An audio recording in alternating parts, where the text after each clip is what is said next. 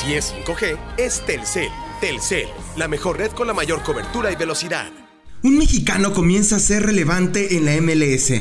No es ni Chicharito Hernández ni Carlos Vela. Es un delantero que ha sido relevante para la segunda franquicia más valiosa de la liga, el Atlanta United. Estamos hablando de Rolando Cisneros. ¿Cómo una liga puede revalidar y revalorar tu carrera? Te lo contamos hoy aquí, en Negocio Redondo. Bienvenidos. Esto es Negocio Redondo un podcast de Footbox. Hola, ¿qué tal? ¿Cómo están todos? Bienvenidos a un episodio más de Negocio Redondo, un podcast exclusivo de Footbox. Muchísimas gracias por estar con nosotros. Les saluda Iván el Mr. Pérez. Y bueno, pues hoy vamos a hablar de un caso que me parece interesante y de análisis. Y no porque eh, estemos hablando de una superestrella sino de un delantero que en su momento tuvo una proyección, al menos en términos de mm, talento juvenil, bastante amplia. Eh, que se pagó millones de pesos, ya les diré cuánto, el Club Guadalajara, y que ahora lo prestó a la MLS con uno de los equipos más importantes de la liga, eh, dirigido por un mexicano que es Gonzalo Pineda y que de alguna manera, bueno, pues empieza a, dar resultados. 14 juegos eh, que ha disputado Rolando Cisneros y lleva 6 goles, es el máximo goleador hasta ahora de la franquicia, superando a, jugadores ya muy establecidos y súper queridos en la ciudad y obviamente en la institución como el venezolano eh, Joseph Martínez.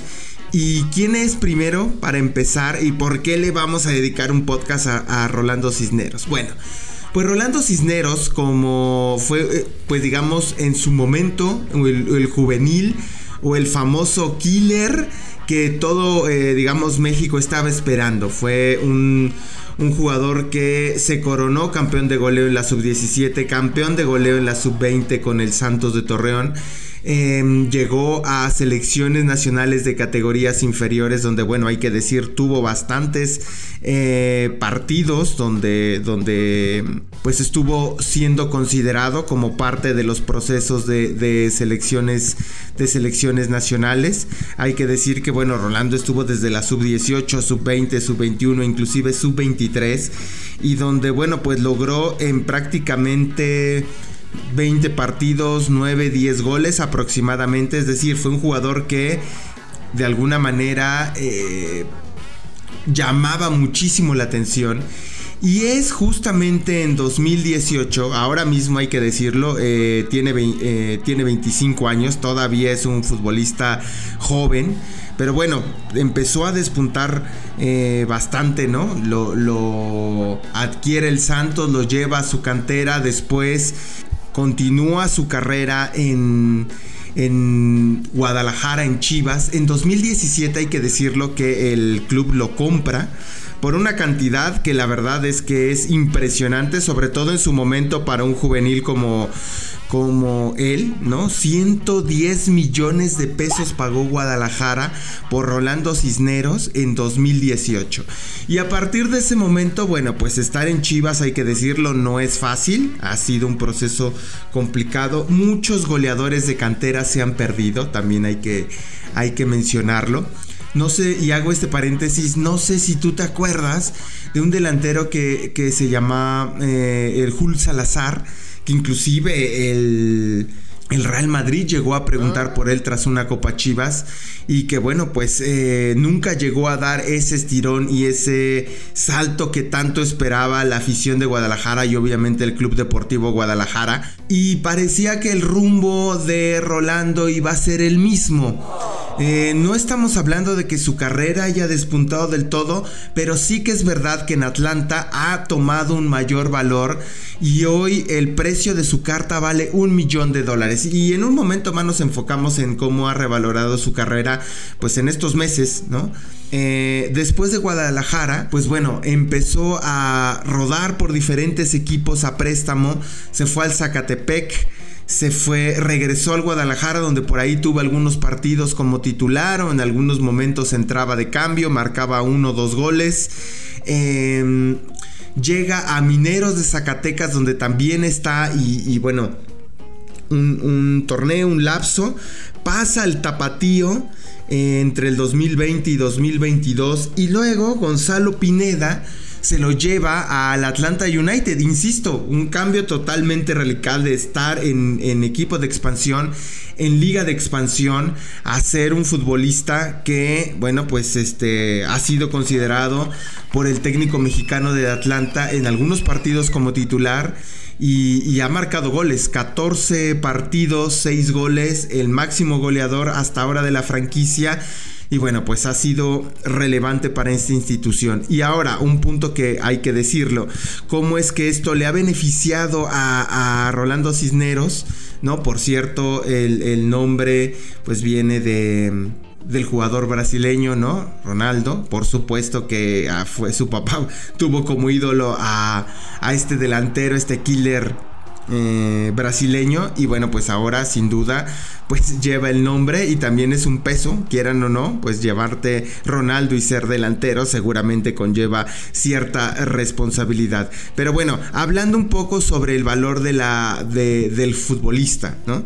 Rolando Cisneros, en 2018, aunque Chivas pagó 110 millones de pesos, que la verdad es un millonada para un, por un futbolista juvenil, pero bueno, en su momento fue eh, un jugador que resulta relevante para todos.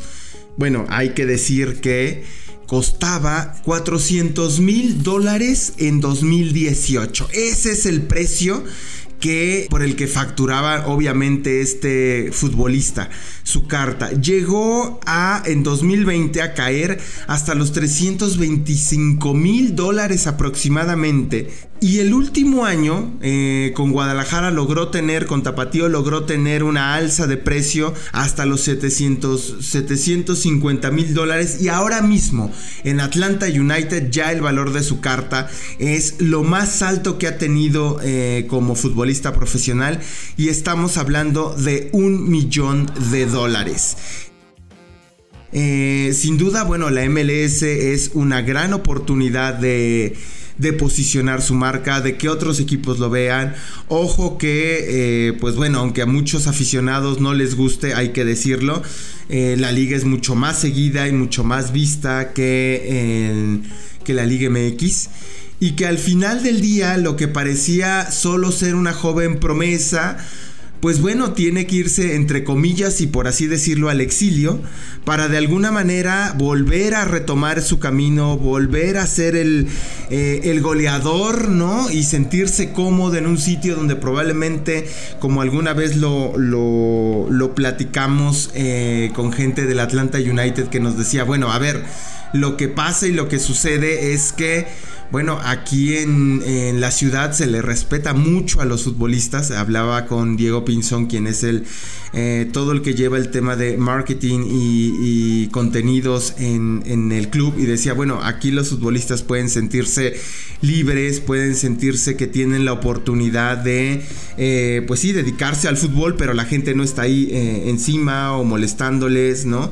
Y al contrario les tienen mucho respeto y mucha admiración a los futbolistas. En muchas ocasiones decía que, bueno, la, el engagement que podía tener inclusive superaba en algunos momentos al equipo de la NBA o de la NFL.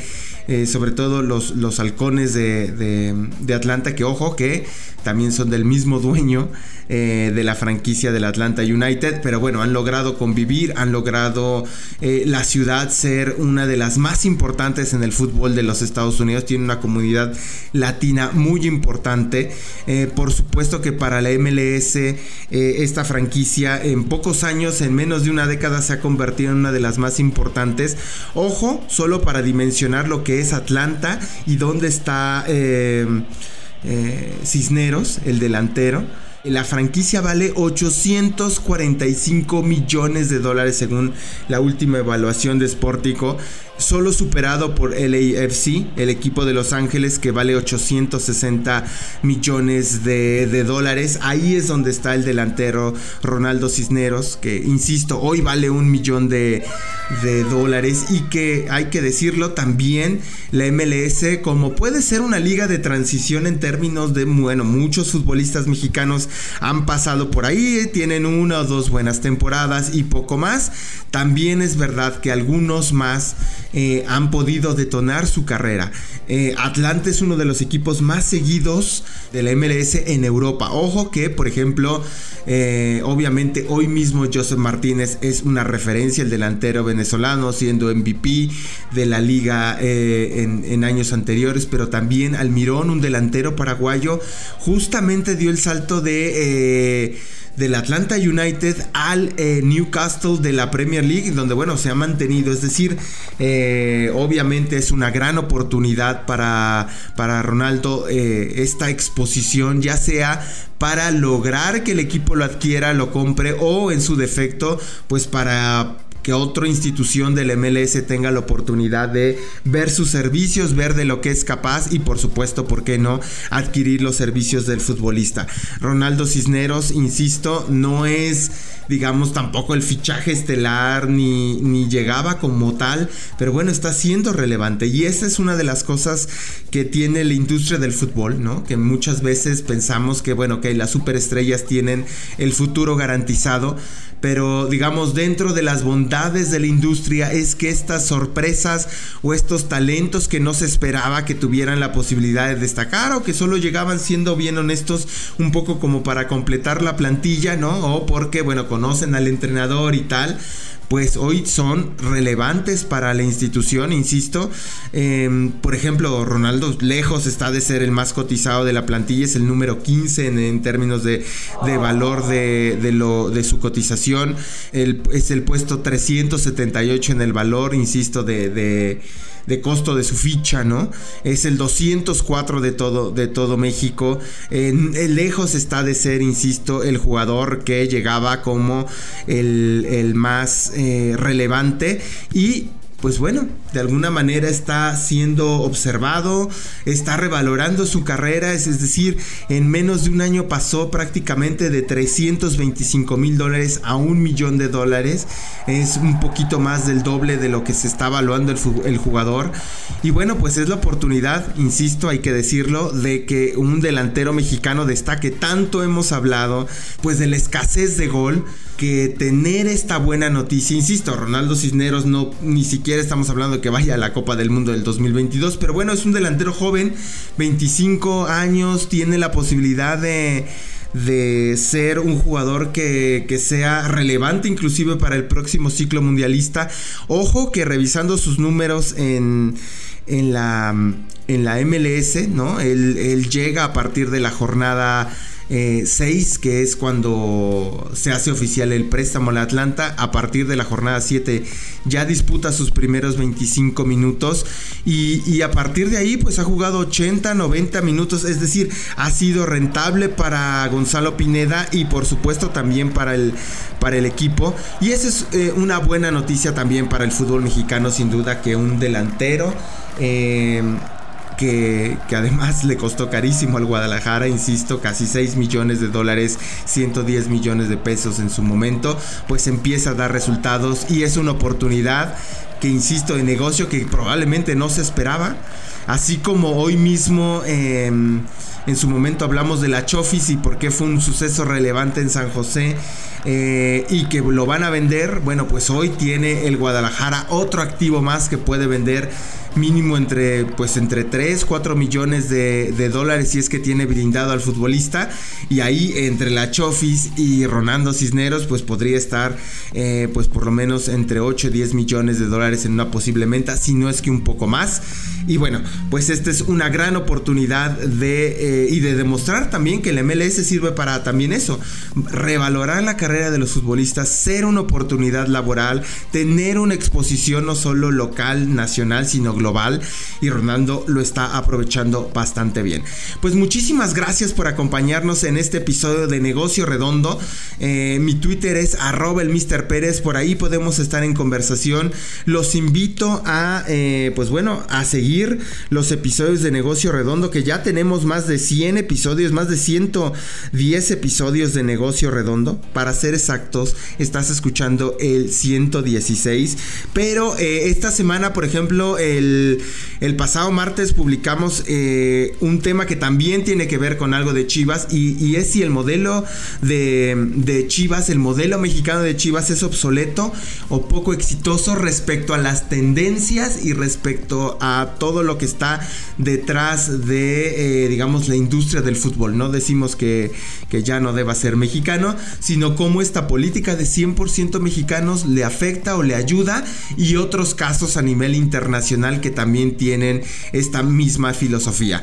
Muchísimas gracias y nos escuchamos en la próxima. Hasta pronto.